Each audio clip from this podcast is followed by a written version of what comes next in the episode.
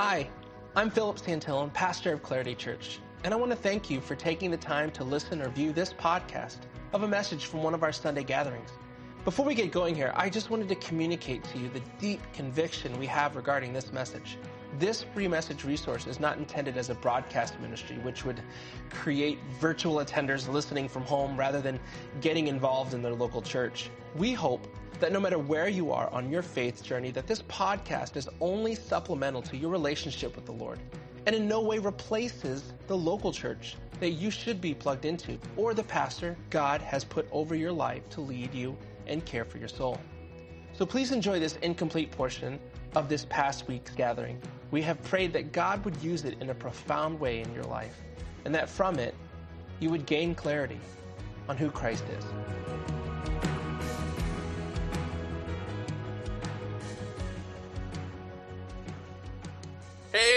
Good morning.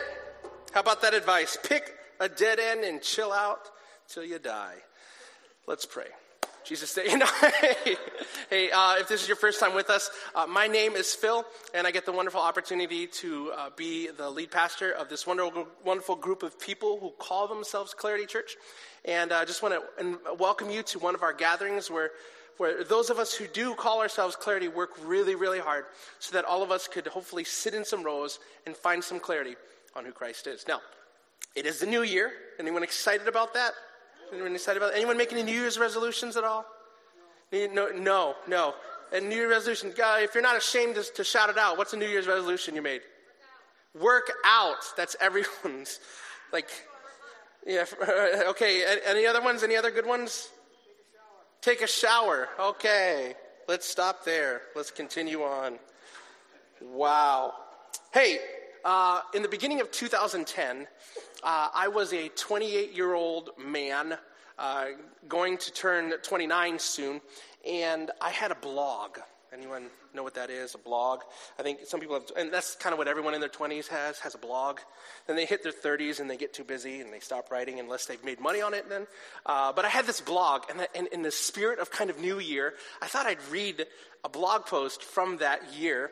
Uh, it was a New Year's blog post called The Anti Resolutions. Some of you are like, hmm, let me hear about this. And, and here's I, if, if you don't care, oh well, I'm got the mic, and so here, I'm just going to read it to you. I think it's interesting at least. Uh, it says this I understand why people make New Year's resolutions. I just don't do it. Pretty cynical. Um, New Year's resolutions have been responsible for making me look like a hypocrite year after year. Correction. I make me look like a hypocrite year after year. Regardless of my reasons, I was inspired by my friends Nick and Rachel to make some goals for 2010. I like the sound of that. Goals are meant to be attained, and resolutions just seem like a self promise that somehow ends up being more of a burden than an encouragement. And I know this isn't the case for everyone, but then again, this isn't everyone's blog. This is mine. Man, that same nasty attitude was even in my blog. Oh, anyways. So here are some goals that I'm setting for myself. This is 28 year old me, okay? Uh, read two books a month review one book a month on my blog that everybody reads, uh, start a new Bible reading plan, meet with a mentor at least once a month. More than losing weight, get healthy. I'm proud to say that since 2010, I have remained the same. uh, and then here's the last one. Uh, you might not believe this or not, but it's, it's on the blog, it's on there.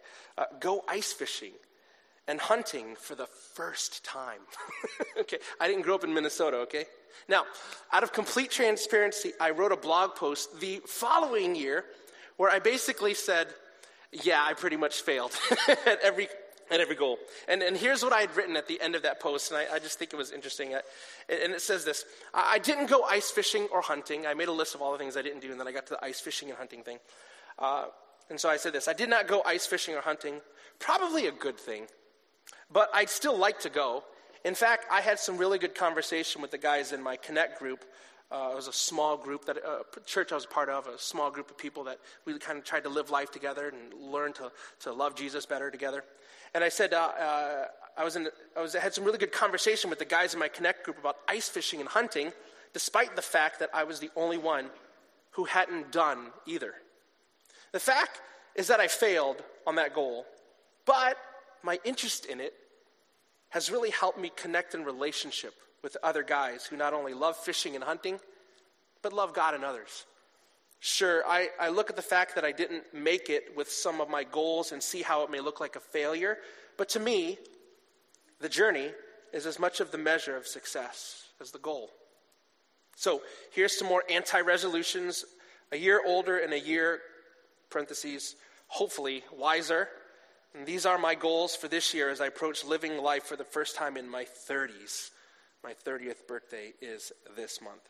And so at the end of that post, I asked all of the three people at that time my mom, a friend of mine, and then some creeper who always seemed to always want to post stuff. And Anyways, I had to block him eventually. So I asked the three people who read my blog these questions at the end of it, and I said, What are your goals for 2011? And if you don't do goals or resolutions, then, then what are the life paths you have determined to take to reach the destinations you want or you feel God calling you towards? Now, I read those posts simply because this. Uh, this series that we are embarking on today as we start this new series called New Year, New You is simply about helping us ask and answer the question really, this question what is the vision that you are carrying with your life? Now, some of you may not call it a vision, but each of us has a picture of where we feel we should be in the future regarding our faith, regarding our relationships, regarding our finances, regarding our career, or whatever. In fact, some of you, some of you, even as I'm talking, you, you have a picture of maybe even just one thing that if you were to pursue it and maybe even somehow accomplish it, your life would be in a completely different place than it is now. Some of you know right now as I'm talking. And and and to this this series is about helping you capture that and then thinking about that and then hopefully attaining it. Now listen, the interesting thing about this subject is that it's not going to be new information. As we talk about this idea of a vision for your life, a purpose, or however you want to call it, this isn't really anything new. In fact, the vision for you is something that you've already thought of. Or it's that one thing that someone has suggested for you that you knew. Like when they said, hey, you should probably, and, and inside of you, you know, outwardly you're like, no, but inside of you you're like, hmm, I, I, should, I should probably do that. Or it may be something you even tried before, but for some reason, as you tried it, you maybe lost focus, or you lost track, or you got distracted. Squirrel, right? That's my, that's my thing. And, and you didn't pursue that vision. But here's the good news it's a new year, right? It's a new year. And whether you are a person who does New Year's resolutions or not, here's the good news. Today, you can pursue a vision for your life. And here's my hope for this series. I'm just going to let you kind of know, just in case you can't make all of the series. And here's my hope as over these next three weeks. I hope that one, that you find clarity on the vision that God has for you. Uh, and then next week, I, I, we're going to talk about this second thing, which is this that I want you to find focus, and I, I want to find focus, and hopefully you do too, so, so you can establish a game plan, not a blueprint, by the way, and we'll talk about what's the difference between having a game plan versus a blueprint. We'll talk about that next week. And we want to find a game plan for how you can accomplish the vision that you feel is, you know, for those of us who follow Christ, it's, it's much more deeper than just a vision. It's, it's more of this idea of a God sized vision, a God infused vision. And then the last week, we're going to talk about um, how, how you can find courage to enter into the journey that's, that pursuing a God inspired vision places you in. So, that's kind of the, the hope. And if that doesn't sound exciting to you, we have a new series coming uh, uh, right after that. You can come back. And, but I hope you stay. And I hope you stay because listen, there is something, whether you believe in God or not, and this is, I believe this with all my heart, there is something this year. There's one thing, there's something that God wants to do in you and through you. And, and not to give it all away, but really the, the idea isn't that God is con, isn't concerned about what he's going to accomplish through you as much as he's going to accomplish in you, right? And it's less about what you accomplish, and really it's more about who you become on the way to pursuing God's vision. And I just want to be clear about that because I don't want this to be a sound like a self-help talk because God is more concerned about who you're becoming than what you're actually trying to accomplish. And just, just so you know that. Um, but listen, today I want to talk about finding clarity on the vision that God has for you. Now, I I don't have ESP. I, I can't read your minds. I don't know what the vision is for your life. So don't come up to after after after the gathering and go, Okay, I'm convinced. I want a vision. Tell me what that vision is. Oh, wise one. And, and uh, I'm just not going to have it. I just don't know that. But personal vision is different for all of us because it's personal. For some of you, if you were to think about it right now, it might be you have a vision for a habit you need to break, right? There's this habit you need to break, and, and nobody needs to tell you what it is. In fact, if you could push a magic button right now that would take you to 12 months from now, where you know that if working towards breaking that habit would meet its completion, if you could push that right now and go to a place where your, your, that, that habit of yours would no longer rule your life, you would push it in a heartbeat. Why? Because you know your life would be in such a different place. And this new year for you could be a new you. And you may not call it this, but that's a vision. And it's a vision of a new you. Maybe, maybe it's a relationship that you need to restore, or relationships that you need to restore. Maybe, maybe you're in a place where things are not going good relationally, maybe in, it, with your friendships, or things aren't going re, re, well relationally with your spouse, or, or maybe with your family member, or with your kids, or with a coworker. And listen, if you were given the opportunity to push a magic button that would transport yourself into 12 months from now, and you knew that 12 months from now you could bring restoration to a relationship that took way longer than a year to bring dysfunction into, if you could push that button, you would push that button, wouldn't you? You'd push that button because you knew, you know that your relationships would be better, your life would be better, and you would push it because you know right now that there is a relationship that needs to be restored. Or maybe, maybe for some of you it's a, it's a little simpler. It's, maybe it's a goal that needs to be accomplished. Or, or maybe it's a debt, like a debt you need to retire.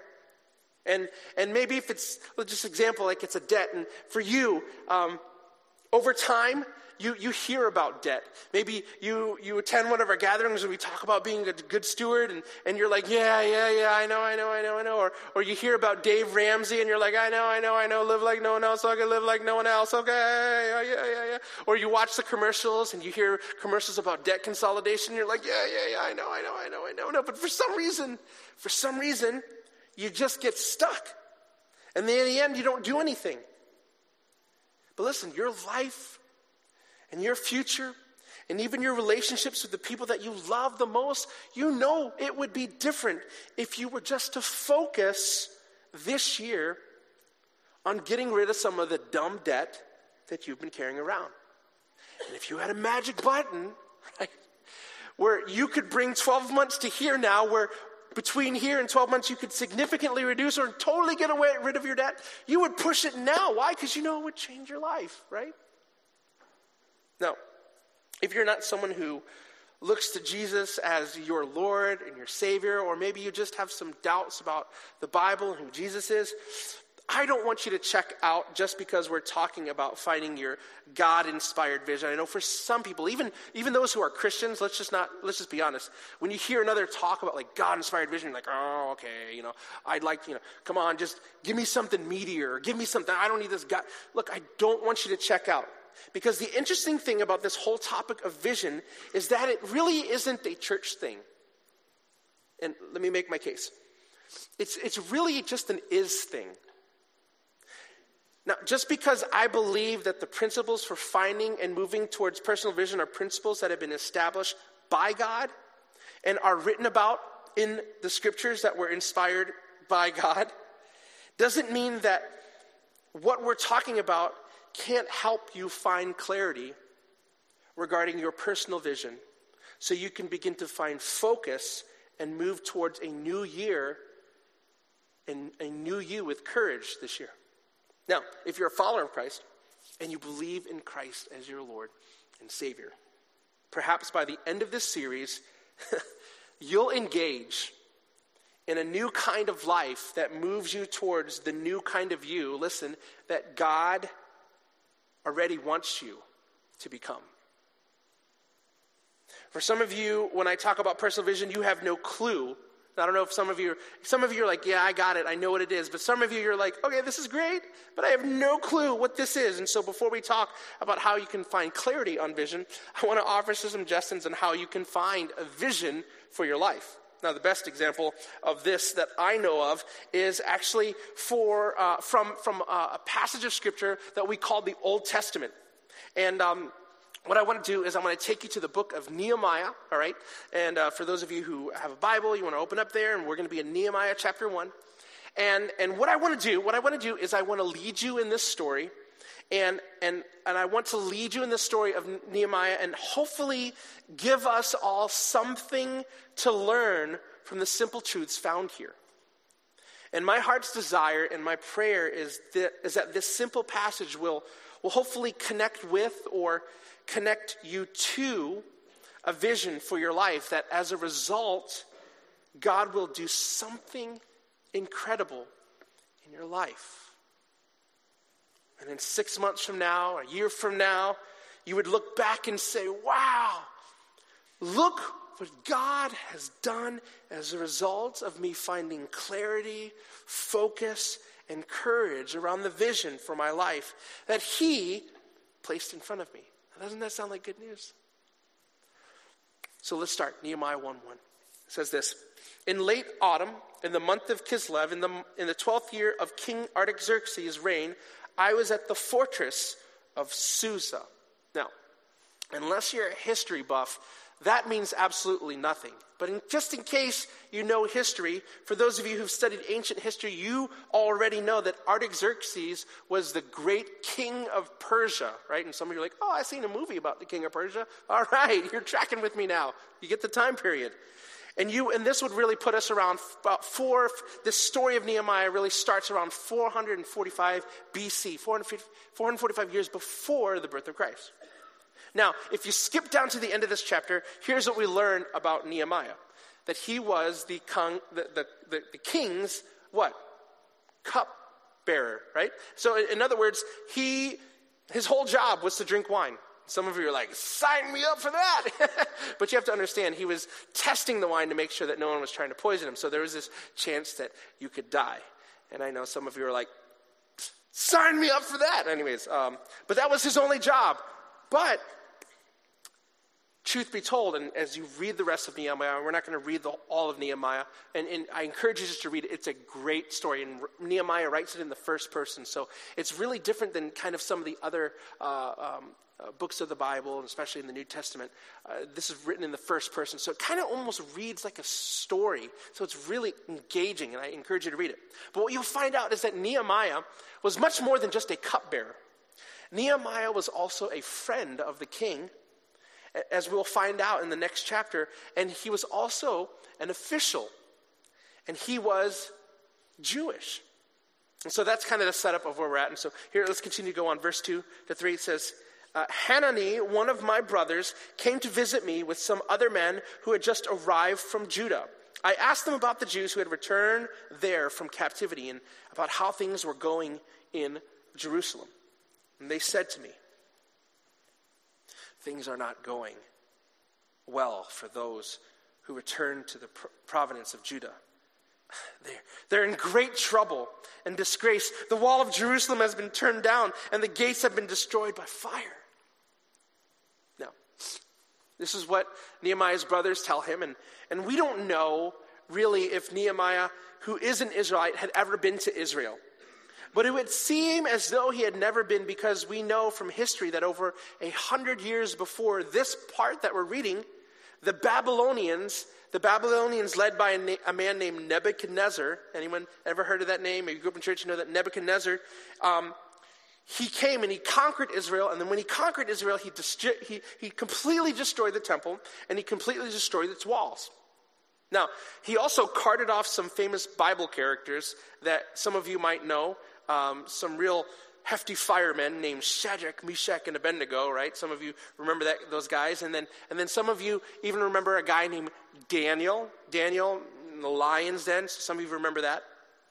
But so that happened over 100 years ago, and here's Nehemiah. And so here we are, 100 years after the initial ransacking of Jerusalem, and Nehemiah is about to come in contact with a God sized vision. And here's how it says here in verse 4 When I heard this, I sat down and wept. In fact, for days I mourned, fasted, and prayed to the God of heaven. If you're looking for clarity, on your vision, here's what you need to understand.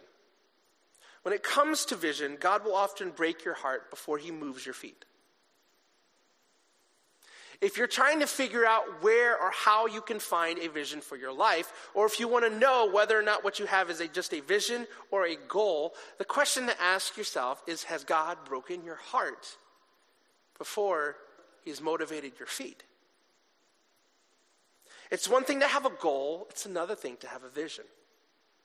And receiving a vision isn't defined simply by what you can think of, all right? I have a four year old who can think of a lot of different things to do. Like, I don't know, wearing shorts and t shirts in the middle of winter. I, I, but I'm not saying that's a good vision for your life in the middle of winter, right? And so you can think of a lot of things, but but it has no chance of really becoming real. You can think, you know, she wants to have a pony and and she wants to, you know, have wings that fly and be a princess, and that's just not going to happen. I mean, she's always my princess. I tell her that, but it's just not going to happen. And being a person with a God-sized vision for your life will always have something to do with what you can bring to life, because there are ruins in your life if you would just take the time to recognize them. And God is the creator not because he imagined or he envisioned creation, right? God is the creator because he did what? In the beginning, God what? He what did he do? He he did something. He created. He didn't just go, hmm, I'm God, and I have a great idea. right? And all of a sudden he turned into Jack Black. And, uh, um, but God didn't just envision something, he, he created, he acted, and guess what he did? He spoke and what? Boom! Everything came to existence. And some of you just woke up. Welcome back to the message. I th- now, if that's true about God, listen to this. What would be any different for the creation that was made in his image. I think one pastor said it best when he wrote this, and I have it on the screen just so you could read it with me.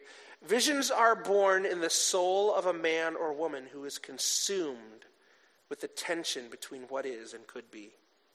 Anyone who is emotionally involved, frustrated, brokenhearted, maybe even angry about the way things are in light of the way they believe things could be is a candidate, candidate for vision. Visions form in the hearts of those who are dissatisfied with the status quo. If you want to find your vision, pray for a burden. Don't just pray for a purpose. Pray for a burden. So once you've prayed for the burden, maybe maybe you're feeling that this is something in your life is now becoming a vision. Well, how do you know that it's a vision? Well, let's just continue to look at the story. Verse 5. Nehemiah says this Then I said, O Lord God of heaven, the great and awesome God who keeps his covenant of unfailing love with those who love him and obey his commands, listen to my prayer. Look down and see me praying night and day for your people Israel. I confess that we have sinned against you. Yes, even my own family and I have sinned.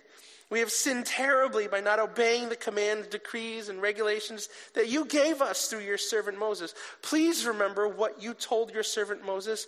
If you are unfaithful to me, I will scatter you among the nations. But if you return to me and obey my commands and live by them, then even if you are exiled to the ends of the earth, I will bring you back to the place I have chosen for my name to be honored. And I don't even have enough time to talk about how this is a foreshadowing of Jesus, who is the true and better bringer backer us who have lived and are deep in our sin and we have gone far away from God, but yet He has brought us back to Him. And anyway, we don't have time to go there. And, and, and it says this in verse 10 The people you rescued by your great power and strong hand are your servants. Oh Lord, please hear my prayer. Listen to the prayers of those of us who delight in honoring you. Please, please grant me success today by making the king favorable to me. Put it in his heart to be kind to me. And for the sake of time, if you take a look at the next chapter, you will see that Nehemiah takes a huge risk. He takes a huge risk.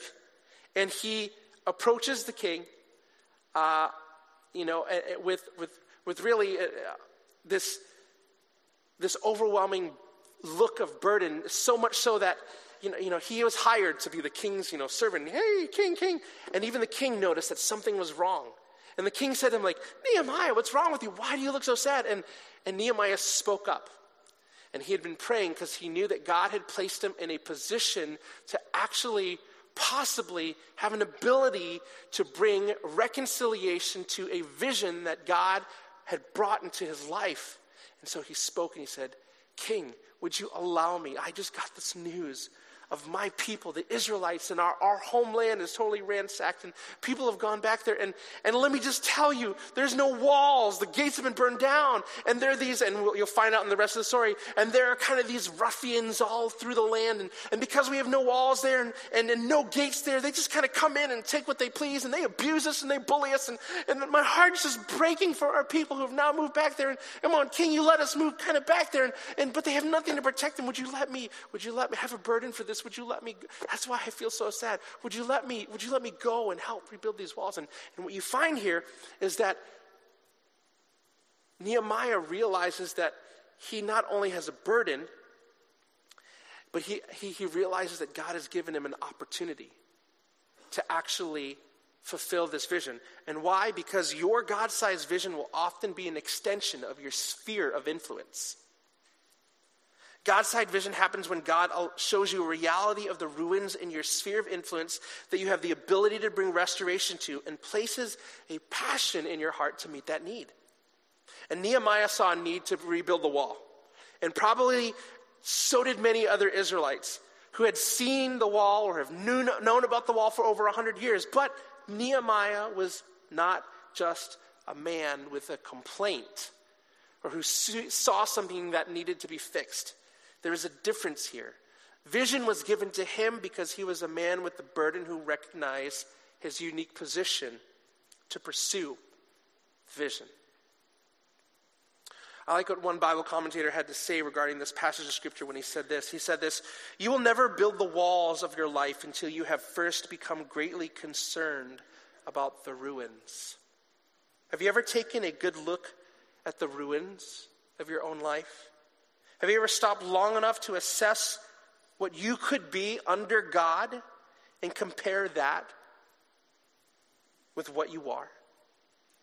Have you looked at the possibilities that God gave you in your life and seen how far you've deviated from that potential? Like Nehemiah, you have received word in some form or another of the desolation and ruin there. And when Nehemiah hears this report about Jerusalem, he weeps and prays for days, showing his intense concern. And then here's the, the part that I really want to leave us with is this you will never rebuild the walls of your life until you first weep over the ruins. So, vision, finding clarity on it. What does this look like in real life? For some of you, it's, it's more than a debt. A vision is more than getting out of debt. It's realizing that your life is in such ruins financially that you can't even be a good steward, even less a person who you can consider is a generous person. It's more than spending time with family. It's more than a vision of being with your family more. It's realizing that you can't raise kids who love God in this crazy world if you're not pra- proactively around to show them what that looks like. It's more than kicking a bad habit. It's realizing that your life is in ruins because you've allowed an addiction to control areas of your life that God should be in control of, anyways. It's more than a goal, it's a vision. And God puts a burden in your life for something that you can actually do something about because it's in your sphere of influence. Does that make sense? And so, what do you do once you've found that vision? Well, like Nehemiah, you need to get really clear about that vision that God has placed in your life. Nehemiah said this I need to rebuild the wall. Right? I need to rebuild the wall. And until you are clear, you won't have something to shoot for. In fact, an interesting passage in the Old Testament again uh, follows the life of a, another prophet named Habakkuk, and, and, and he's listening to the Lord, and he's asking, God, speak to me so I can speak to this tribe of Judah, uh, that's this remnant of Judah that still kind of remains. And, and this was a little bit, this was actually right before Jerusalem got ransacked. And so uh, the northern kingdom already got ransacked, and the southern kingdom was still kind of, everyone was still kind of scattered, if you know the history behind it. And so uh, Habakkuk is saying, I, I, I, need to speak something to your people. Would you tell me something? Would you tell me something? And then, and right before God tells him something, he, he gives him this, this kind of charge, and he says this in Habakkuk 2 2. He says this Write the vision, make it plain on tablets. And I love this part. So he may run who reads it. He may run who reads it. And, and literally, in the, in the idea of, of, of what this was, it was kind of like this big table, and, and you would inscribe it. And the idea was that he would write a vision big enough and succinct enough that people who were passing by would get it on its first pass. And this same principle applies to vision. And I, and I want to encourage us all in this. And this is the kind of maybe the homework I want to give you. If you want clarity on your God sided vision, you need to make it so you can see it and people can run with it. So you've got to write it down. You have to write it down and then you have to talk about it so that other people, and so that, well, so you can know if it's clear enough so that people will go, yeah, that's a good idea. And so I want you to write your vision down this week. And I want to make, I want you to make it clear so others can get it. Does it make sense? Now, I'm trying to think of ways to, to maybe bring this story to life, and I was talking with Leona, and she said, you know, we should probably t- you should probably tell them about that, that one time that we moved from Florida to Minnesota, right? And this time of the year, everyone's going, that must have been a God vision for your life because you see the weather outside. Um, but listen, it was uh, 2008. Was it 2008? 2008. It was 2008. And I was a youth pastor in Florida. And uh, not to take a long story short, there was definitely some ruins in our life. And but we couldn't quite we couldn't quite figure out how to make a vision out of that.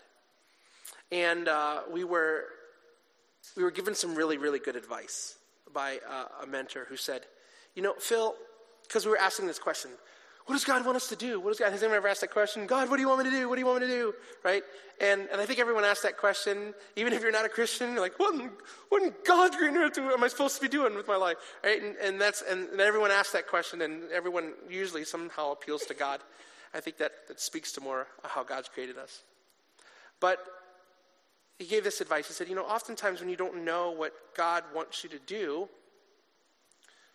why don't you figure out what you already know God wants you to do and then look at your life and figure out whether or not you're moving in that direction or not?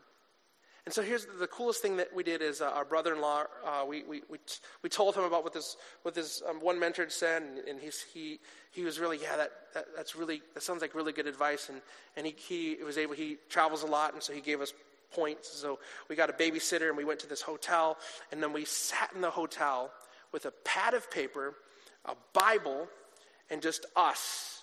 And we started writing down things in the scripture that we knew that were for us. Things like, you know, go into all the world. Like, we, we just made some like real practical, like, what are some things that we know God wants us to do? We started writing it down. We started writing it down. And then here's what we did. We began to condense that. We had this paper and paper, and then we condensed it to like eight different things. And then it was funny because as we began to condense that list and list, we, we noticed, here's what we noticed. God was building a vision for us. And we wrote that down. And when we wrote that down, we were able to, and for a while it was on my blog. It might still be, I'm not sure. I don't even know where the blog's at. But um, we, we, we put up and we looked at it and we said, okay, here's what we know God wants us to do. And so what we're going to do now is we're going to look at all of our life's choices and ask whether or not it helps us or hinders us toward pursuing the life that God wants for us. That we know. And guess what? We were presented with some opportunities, and one of those opportunities was moving here to Minnesota. And I can't tell you, in hindsight, the immense, immense sovereignty that God was enacting in his life simply because we chose to be clear about the vision he's placed in our life. Our life completely changed. I'm here with you because of a God sized vision. At that time, we didn't think of the ramifications of what that would mean. But listen, there is something this year that God wants to accomplish through you. And if you would just focus, find clarity, and get some courage, you would be amazed. Not at just what God does through, through you, but the change that God does in you. It's a new year, and it can be time for a new you if you let it be. Let me pray for you.